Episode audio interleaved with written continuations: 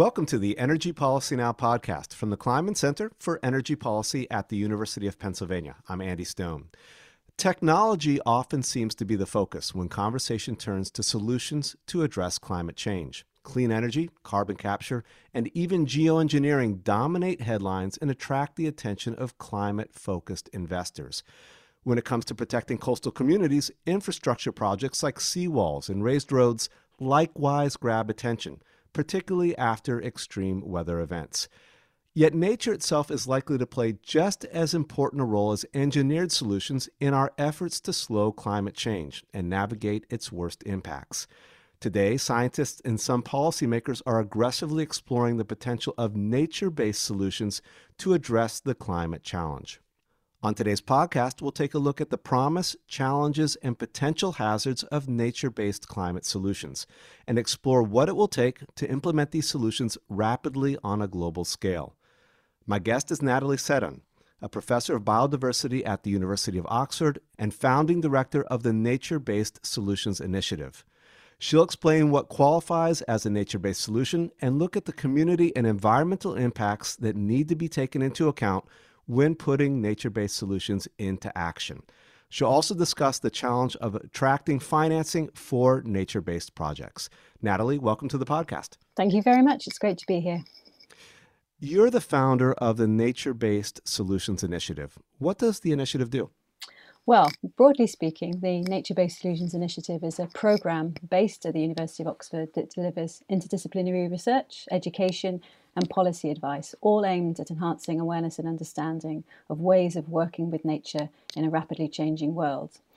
Uh, a bit more specifically, what we do is we do a lot of work on bringing together the evidence base from both science and practice on the effectiveness, the socioeconomic, the ecological effectiveness, and the climate effectiveness of nature based solutions. So we do a mixture of systematic reviews to try and bring together existing evidence. We then do pure research to try and plug the evidence gaps. And then we bring together evidence to formulate guidelines on best practice and on that basis provide evidence to um, decision makers in government and business. Broadly speaking, what defines a nature based climate solution?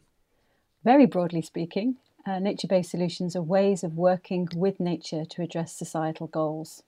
Nature based climate solutions are sort of a subset of nature based solutions, specifically focusing on delivering climate change mitigation and adaptation, adaptation benefits for people. Um, in terms of defining them, uh, they are place based partnerships between people and nature. They are biodiversity based and they are people led.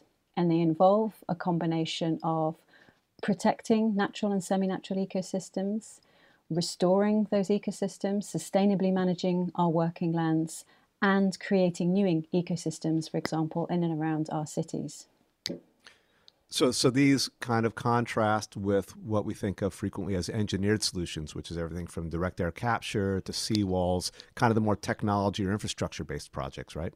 Yeah, absolutely, absolutely. They contrast with them, but um, as we might discuss later, they work well with them. They're not an alternative to technology in many contexts. They are effective working as hybrid solutions with with technological solutions. Now, most countries include nature based solutions as part of their plan to achieve climate targets under the Paris Agreement. How big of a role do countries expect nature based solutions to play in meeting their carbon reduction targets?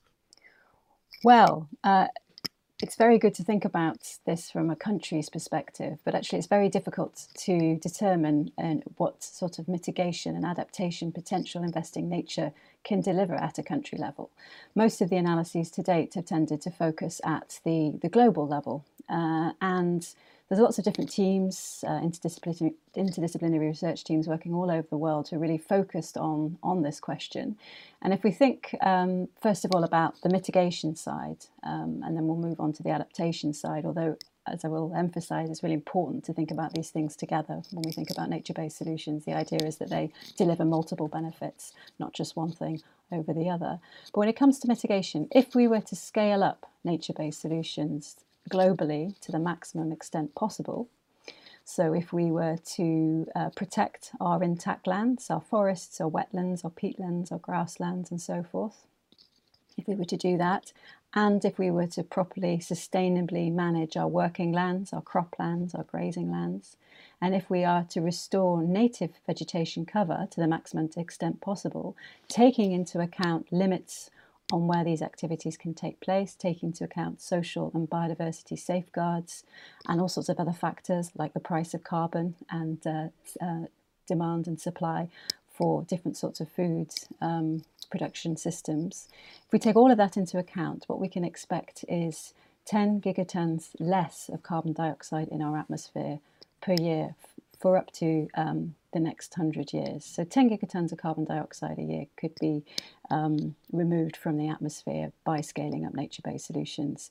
Now, this is a fairly big figure, and it's uh, around 27% of carbon dioxide emissions from human activity that would be absorbed. Um, but I think uh, it's very important to place that figure in the broader context of what can be achieved uh, with fossil fuel reductions or emissions from fossil reductions from emissions from fossil fuels. So recently we were um, I was involved in a, in a in a study that was looking at this, so trying to reframe that 10 gigatons with respect to the Paris Agreement goal. Um, and what we find is that if we are aiming for, well, not if we're aiming for, but if we achieve peak warming of 2 degrees Celsius post industrial times by about 2075, so towards the end of the century, nature based solutions would knock about a third of a degree off peak warming. Mm-hmm. So, so it's uh, it, it is an important amount, but it's really important to understand that we cannot achieve that uh, third of a degree of peak warming unless we also uh, drastically um, and effectively reduce our emissions from fossil, you know, basically keep fossil fuels in the ground. You know, we won't, unless we have decarbonisation across all sectors of the economy, we won't achieve that because the warming that will result uh, will undermine the biosphere, will degrade and destroy the biosphere and cause it to be ultimately a net source of greenhouse gases rather than a net sink, which it currently is. So that's the mitigation side. and it's sort of uh, complex, but nonetheless possible to put a figure on the mitigation potential. There's, there's, there's lots of work on this. It's a very, very important question. When it comes to adaptation, um, it's, it's, there aren't those um, specific metrics. We can't look at carbon. But we do know, and there is a growing evidence base around the fact that working with nature is really important for adaptation, incredibly important for adaptation. And, and working with nature can deliver uh, adaptation benefits along three different pathways. Uh, the first is it can reduce our exposure to extreme weather events, for example, to flooding and to droughts. It can reduce our sensitivity to those events and it can also um, increase our adaptive capacity and our social capital. In other words, our ability to deal with uh, future change. And there's lots of evidence from all over the world that, that working with nature can really help us deal with the climate change that's already locked into the system and is a really important thing not to overlook when thinking about nature based solutions, those adaptation or those resilience benefits that nature can provide. Well, that's so important what you point out that nature based solutions both have a, a, mitigation uh, potential as well as an adaptation potential, right? Yeah. Um, you know, I, I wanted to uh, draw attention uh, to a paper that you and uh, a number of co authors published at the end of December, this past December. And the title of the paper is Getting the Message Right on Nature Based Solutions to Climate Change. And, uh, you know, you've been outspoken in your criticism or concern around the simplistic way that nature based solutions are commonly presented to the public. And, and in this paper, uh, there's some warning about the danger of this. Can you, can you talk more about what that concern is about? So, there are two key elements to that concern. Uh, one is around this idea that tree planting is some sort of silver bullet climate solution. That if we just plant enough trees on this planet, we will be able to make up, we will be able to stabilize our climate system, we'll be able to offset all the damage that we've done to both the biosphere and the climate. Like with the Trillion Trees initiative that we've heard about, right? Exactly, exactly. And, and the problem with that is that sort of silver bullet idea, it sort of then de-incentivizes uh, action and financing and implementation of all the other all the other approaches that we also need in order to in order to keep us safe. You know, and it's um, it's it's really really problematic, and it's being nature-based solutions are currently being misused for greenwashing. So this idea that you know promoting nature-based solutions as carbon offsets while continuing business as usual and fossil fuel use is really emphatically not uh, a solution to climate change. In fact, it can encourage continued or even increase fossil fuel consumption, leading to more emissions overall. And it can also distract from or delay the need for systemic change and a transition to what is increasingly being called a, a sort of nature positive economy. So it's sort of distracting and, and delaying the decarbonisation um, and and you know, give, is often giving people a sort of false sense of security around their own individual consumption um, and so forth. So that, that, that's a really really uh, really problematic.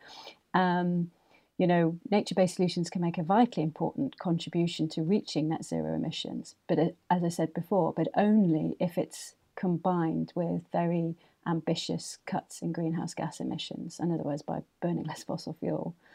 Um, so, so it's really, really important to, to, to get that message out there. Um, and the problem is, is that these poor quality nature-based offsets, for example, investment in single species commercial forestry plantations, which might be useful in terms of providing the wood we need, and that's you know wood production is important, but um, using that or uh, deploying that as a climate solution is problematic because it actually might have negative effects on climate change mitigation as well as adverse effects on biodiversity and critically also the people um, who depend upon the ecosystems that often get damaged as commercial forestry operations are scaled up.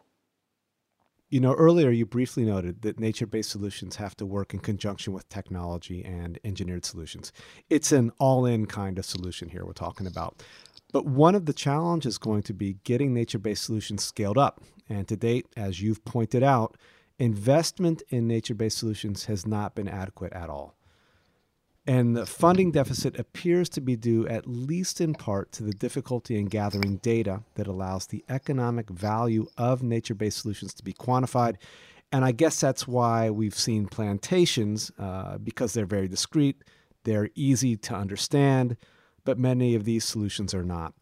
So, can you tell us about this missing data problem and why it creates barriers to investment and action, you know, on, on nature-based solutions? Well, I think there's a there's growing understanding in governments of the world and in business as well that investing in nature is incredibly important because you know it reduces all sorts of risks and increases from the from the business side it reduces risks increases opportunities that the continued degradation of the natural world is you know a major uh, cause of you know it's basically undermining the development gains of the of the 20th century and is increasing you know poverty and inequality around the world and it's an exciting time to be working in this space because more and more people more and more decision makers are realizing that um, but the problem is, is that often the benefits from nature is seen as a little bit more long-term benefits. So there's a real question of scale, time scale, and also spatial scale here. But actually, what we're finding is that uh, actually investment in um, ecosystem restoration and landscape restoration can also generate more short-term economic benefits as well. So it can stimulate job livelihoods, obviously job creation and so on is all stimulated by you know in those sorts of investments, and that's really important. You know, realizing that is or sharing uh, knowledge about that and making evidence on that more broadly available is very important.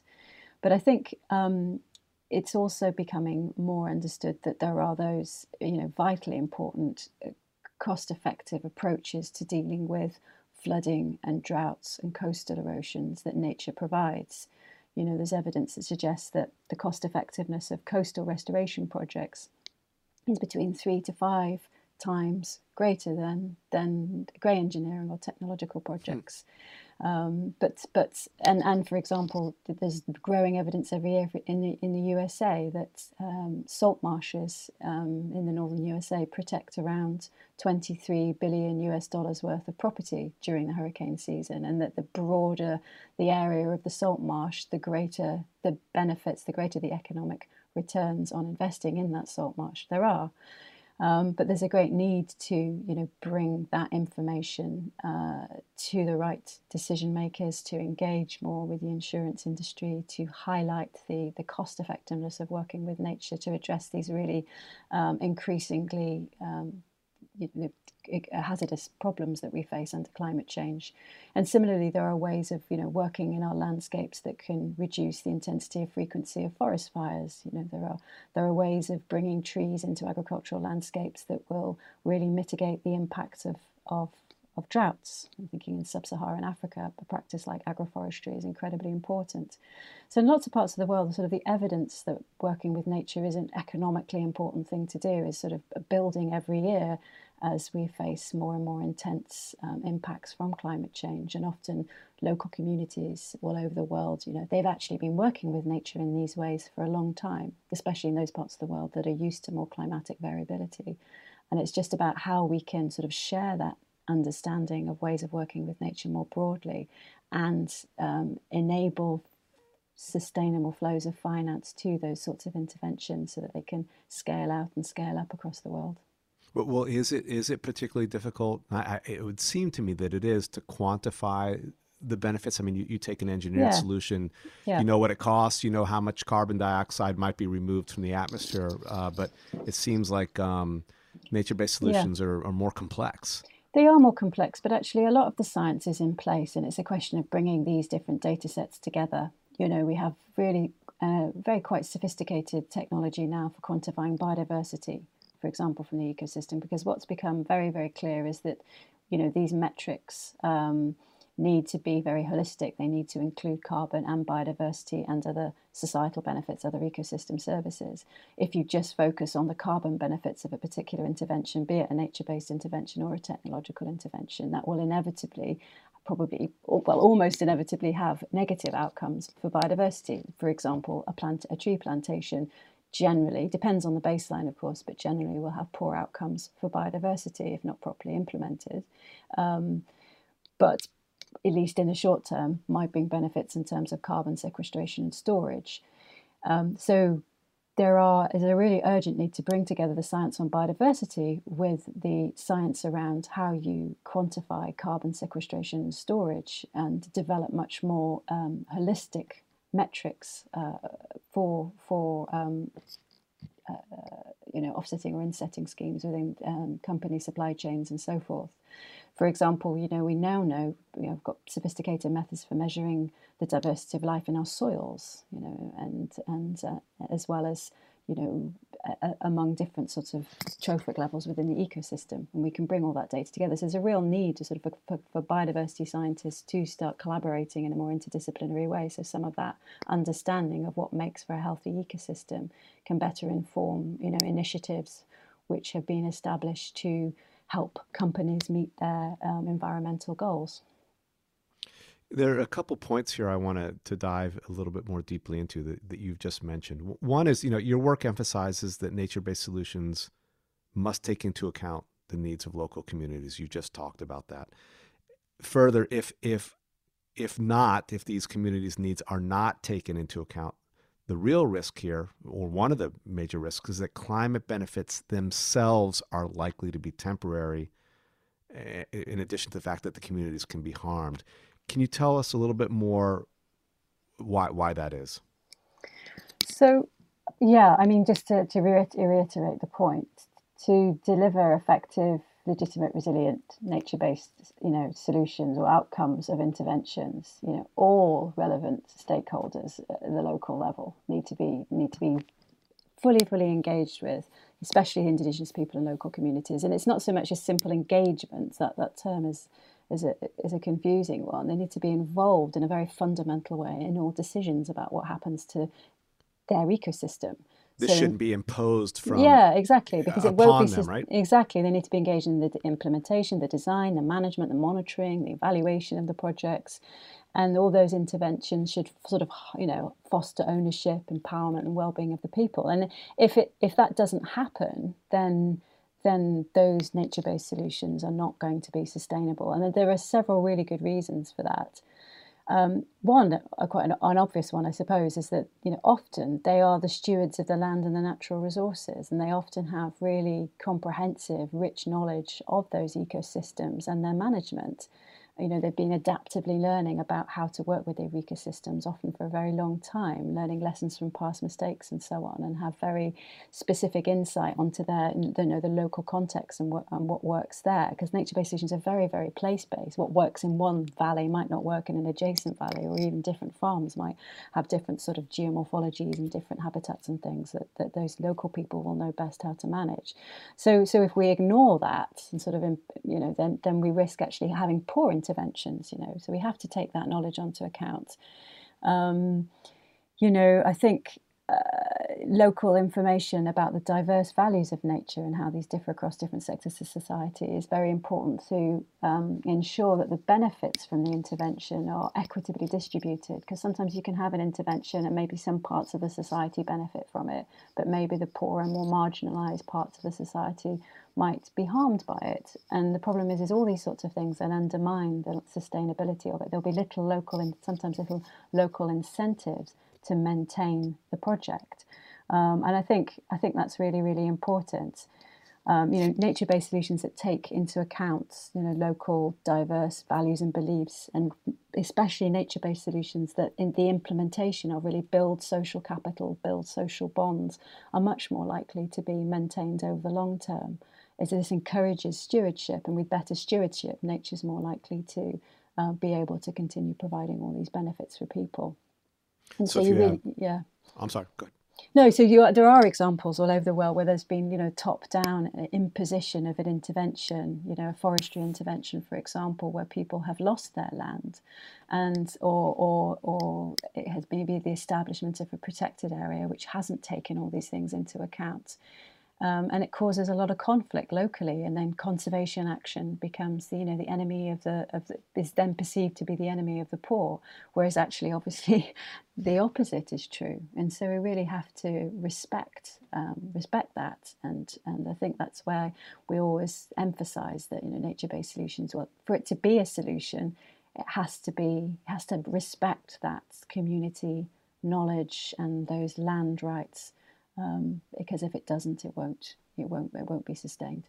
What sounds like in a worst case scenario, if the land is used in a way uh, that, the people who, who, are from that area cannot use anymore, they lose their livelihoods. That's the worst case outcome, right? Mm, absolutely, uh, they'll lose yeah. their livelihoods and they'll lose their their motivations to protect the forest and to not hunt. You know, there's all these things. There's a lot of local pressures which arise through poverty and so, you know, there's a way of, of delivering and implementing and financing nature-based solutions which can deliver, you know, lots of livelihood and economic benefits for the local communities, can improve their own, um, you know, trajectories through life, for their own prospects. And so uh, the really successful nature-based solutions are often quite small-scale ones, ones that have been designed and implemented by by those local communities. Those are the ones that sustain. Those are also the ones that sort of naturally you know scale out by word of mouth you know if something's working in this community and people are benefiting because their fisheries are healthier because they've got a more regular more secure supply of honey or whatever it is that they use from the forest then others will just do it even without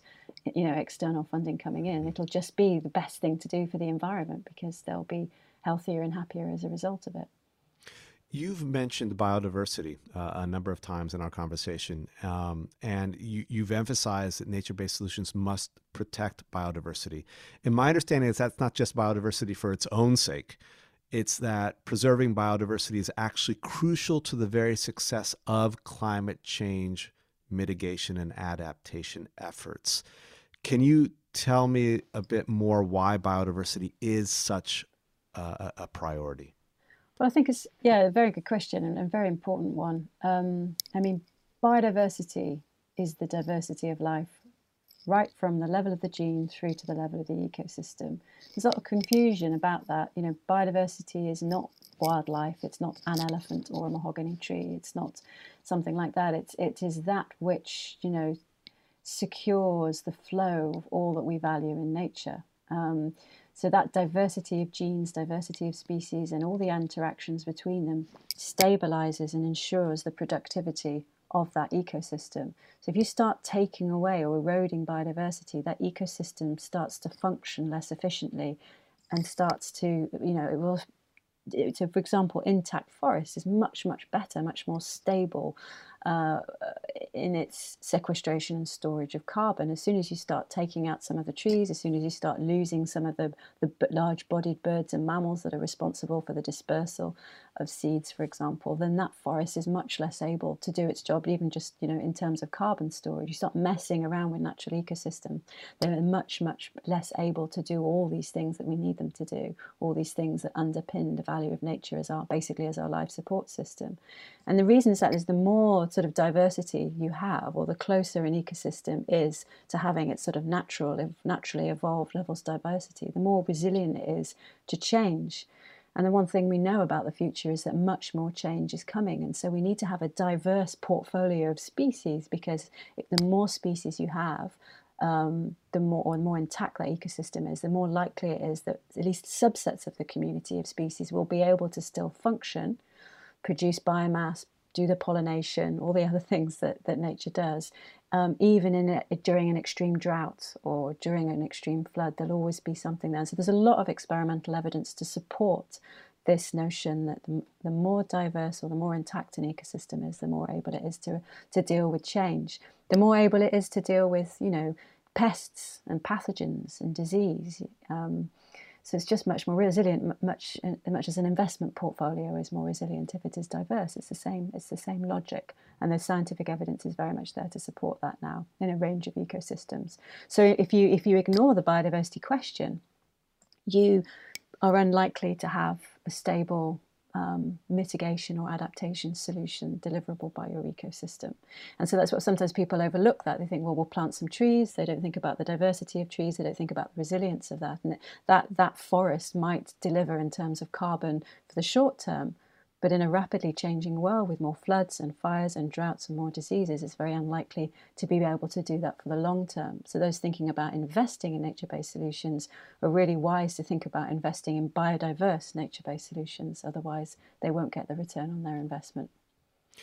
Bioenergy with carbon capture and storage has gotten quite a lot of attention uh, for its potential to, to uh, remove carbon dioxide from the atmosphere but it also requires these large, potentially large monoculture plantations to grow the energy crops. Is bioenergy with carbon capture storage, or simply called BECCS, is it compatible with biodiversity as you've been talking about? No. BECCS, is, requires an enormous amount of land, and that will trade off not just with protecting biodiversity that we need for resilience, our own resilience, but also with food production. Um, there's a huge amount of work that needs to be done uh, uh, on the BECCS approach in order to understand how it could go to scale and not cause more harm than good. So it's at a very, you know, it really isn't, BECCS is not ready to go to scale and may never well, and may never, may never be scalable because it is, is it does require, as you say, a, a practice that will compromise um, other goals, biodiversity and food goals, but also it will, you know, I mean, you need enormous amounts of, it drains the soil, it depletes the soil communities, you need a lot of application of fertilizers and that, and that results in pollution and other social and um, ecological impacts. So, yeah, we're not there with BECCS yet at all, and we may never be. Um, in its current format, its current conceptualization, could do more harm than good you know, everything that you've been talking about really brings to mind uh, when we're looking at nature based solutions how complex they are. You have so many considerations. You've got the projects themselves, you've got biodiversity concerns, you've got uh, community concerns. Uh, so much is into this. It's, it's, it's clearly a, it's going to require at scale, complex systems thinking to put these solutions to work at scale. And I guess that, that brings up the question of if this is so complex, if it's multidisciplinary, who's going to design and oversee these programs or these systems at scale? Is this going to fall to government? Is it going to fall to industry? Hmm. Can you talk about that? I think it's all about public private partnerships. It's all about big interdisciplinary, transdisciplinary working uh, ways of working. So, so real change in the way um, we work. I mean, and that's, you know, we talk about systemic change around diet and energy use, but we need, also need a systemic change in how we all work together. On the science side, you know, we can't deliver or even investigate these solutions without, you know, bringing in social scientists, working with natural scientists, working with physical scientists. We no longer can work in our silos, in our disciplines. And similarly, you know, as you point out, nature-based solutions involve landscape scale decision making. So you need, it from a government point of view, you need different ministries working together. You know, you need the, the Ministry of Agriculture working with forestry, working with water, working with finance, and and, and so, you know, there, there's a real need for completely new ways of more, yeah, cross cross uh, sectoral, multidisciplinary ways of working, and not just you know governments working on their own, but governments working with businesses. So we see in landscapes in the UK, we see you know businesses working with um, local governments to implement nature-based solutions in the landscapes. So this is happening all over the place. It's become obvious that this is the only way to deliver some of these solutions. So it is actually happening, but it is perhaps one of the biggest challenges to scaling up nature-based solutions um, is that need for collaboration across all these different entities that are used to working in silos, but it's become very apparent that we can no longer do that. In fact, the broader narrative around climate change, you know, has shifted in this regard. You know, for decades, the climate change, biodiversity, and development communities were all working in isolation from one another. What we've seen in the last couple of years is them pulling together more, them at least acknowledging that they all need to work together and to set targets that don't contradict one another, but actually harmonize. Now, you've uh, emphasized that nature based solutions can drive significant uh, carbon dioxide reductions if we act quickly, uh, and much less so if we don't. Can you tell us about the time constraints uh, related to nature based solutions? Well, well nature based solutions are scalable right now whereas a lot of the technology that we undoubtedly need is not yet ready. We need to be investing a lot more research and development into those technological solutions around carbon dioxide removal, around carbon capture and storage. We're going to need all the solutions. you know, it's not that those, as I said at the beginning, they, they work together both on the mitigation and the adaptation side. But a lot of the tech isn't there yet. It's not scalable. BECCS isn't scalable. It's a biological solution. It's not a nature-based solution, but that's not scalable. And so we need to we need we need to do everything. But the thing about nature-based solutions is that we can do them now. But we also, you know, when it comes to restoring landscapes that have been very heavily degraded, um, you know, we need to start the process of regenerating our landscapes now because it obviously is going to take some time for those ecosystems to grow back, you know, to regain their communities, to reassemble. Now, in some landscapes, that's a question, you know, it's often just a question of leaving it and nature will do its thing. But in many landscapes, um, they've been degraded so badly through repeated fires, through overuse of pesticides and other, you know, fertilizers and other chemicals. So those landscapes are in really bad shape, which is, means that we're just going to have to be quite a lot of human intervention in the landscape to get them going to build up the fertility, to, to bring in native, to bring in vegetation. And then you've got the extra complexity that in a warming world, in some landscapes, we're not sure necessarily which is the right combination of species. We're seeing range shifts of many species of, of plants and animals under climate change. And it might be, for example, in the UK, that some landscape restoration programs are going to need to think about using more Mediterranean species because native species are no longer able to cope with the climatic conditions that we now have here as a result of climate change. There's a lot of there's a lot of research that's needed, even on the you know even on the nature-based solutions side. Um, people want to implement now, but often they overlook the fact that we, we're not quite sure how best to implement, but we just know that we need to be investing in that research and doing as much implementation as we can now. The other thing about nature-based solutions is that there is a, a, limit to how much of a climate solution they provide. I said it was about a third of a degree off peak warming, but that's up until the end of the century. You know, when all the land that could be covered in an ethical and sustainable way is covered with with nature in various forms, um, that's that. We can't go. We can't increase the size of the planet. We can't increase the land surface area. Um, I mean, there is yeah.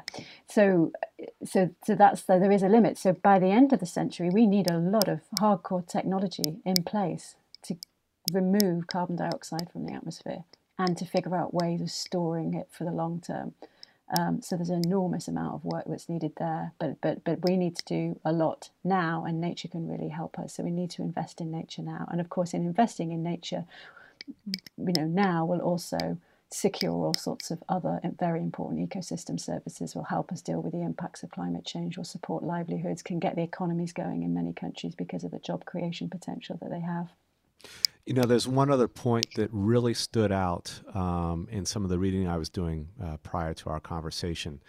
And that is that if the climate warms too much, some of these solutions won't be viable at all, or they'll be much less viable. Potentially, carbon dioxide sinks become sources of carbon dioxide.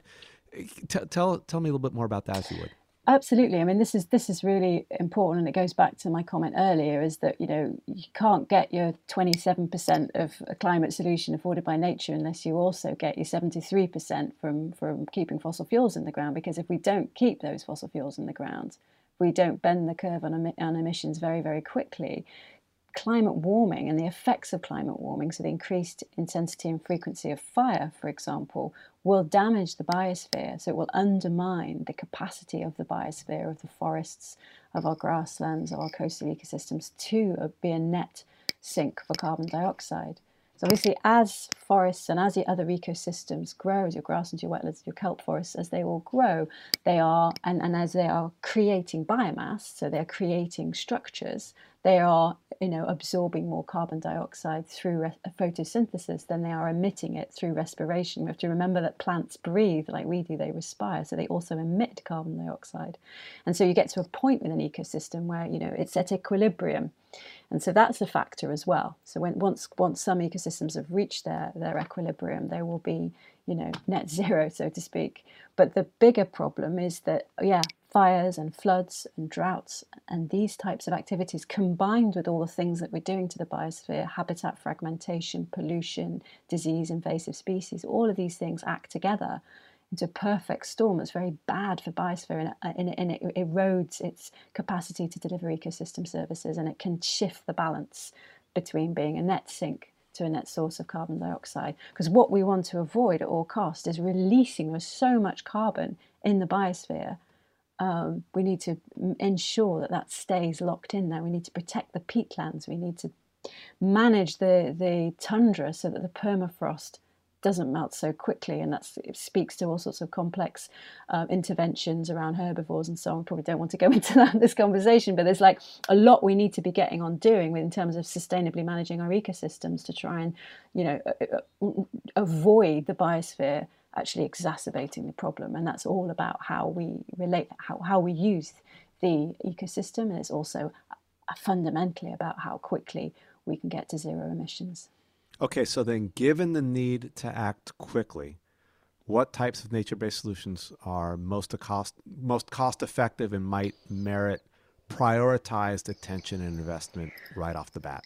Well, instead of talking about planting more trees, what we need to do is protect our intact our intact ecosystems. So we need to protect our peatland, all that peatland in the Congo, all the peatland in the UK. We need to, you know, there is so many, so much important work, as well as obviously old growth tropical forest is incredibly important, not just for carbon, but also for biodiversity and livelihoods. You know, protect what we've got is the number one. So look at the ecosystems that we've got and stop. I mean, now still we are still losing horrendous amounts of tropical rainforest every year. Some of that rainforest, ironically, is being lost to tree plantation establishment. Much of it, though, is being lost to industrial agriculture, um, which then, and a lot of it is being lost as industrial animal agriculture. So that then speaks to all the stuff about systemic change and dietary change and so forth. But protecting what we've got is not a simple thing to do because of the systemic change it necessitates. It's nonetheless an absolutely essential thing to do. So protect what we've got. Number one, whatever it is, tropical forests, peatlands, natural grasslands, you know, kelp forests, seagrass meadows, protect it. The second, the second next most important thing to do is manage our working lands. So, we've got 4.1 billion hectares of very, very poorly managed, degraded working lands. So, you know, agricultural lands for livestock as well as crops. A lot of that is very, very poorly managed and, you know, generates a lot of greenhouse gas emissions. With more sustainable farming practices, some of which, many of which are sort of nature-based solutions, agroforestry and so forth. If we do that, that has a very important, um, you know, has a hugely important impact on greenhouse gas emissions from the land. And then we get to the third category, which is restore what we've lost. Obviously, we can't restore everything because we do need to produce foods, we do need to live in settlements. It's not a question you can't restore everything, but we can certainly restore a lot of the land. Um, uh, in certain certain parts of the world. And there's always trade-offs with agriculture and other needs for land. But that's the order: protect what we've got, manage our working lands much more sustainably and restore what we've lost. And then once we've done all that, let's talk maybe talk about you know tree planting as a separate activity. Obviously, tree planting native species is part of restoration, but actually tree planting in areas where that don't naturally have trees is not uh, a, you know a, a priority in terms of a climate solution. I hope that, I hope that answers your question. Well, that, that's so interesting because, again, you know, there's been so much focus recently in this country about planting trees, but you're saying that's that's a little bit down the road, right? We really need to focus on preserving what we have.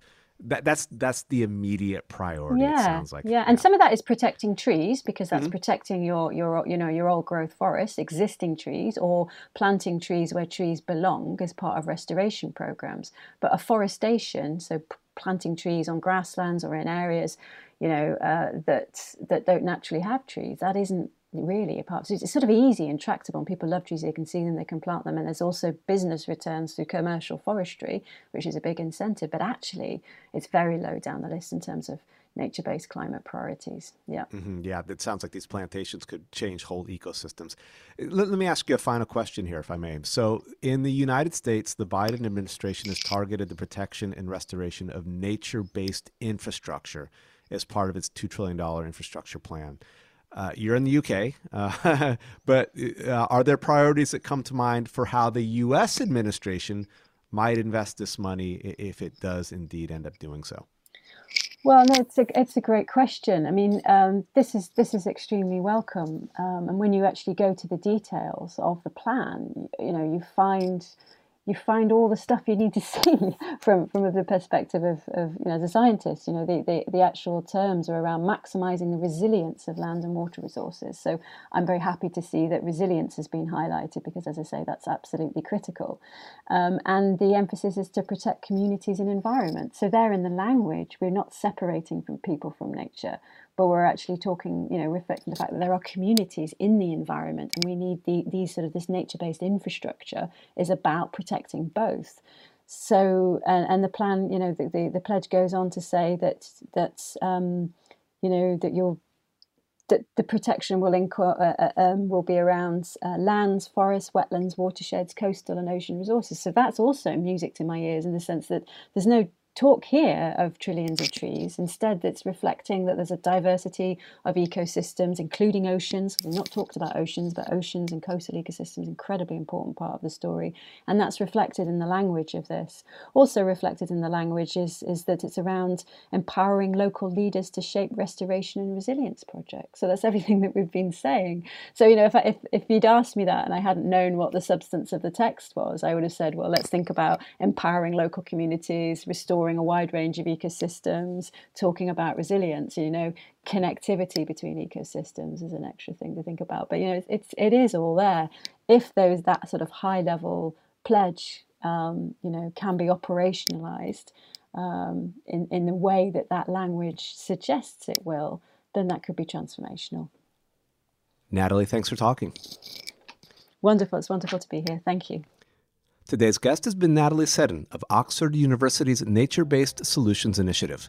For more energy and climate insights, visit the Kleinman Center's website where you'll find a wealth of research, news, and information on upcoming virtual events. You can get updates from the center by signing up for our monthly newsletter on our website or by following us on Twitter. Our handle is at Kleinman Energy.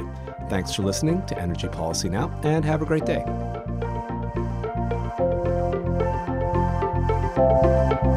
Música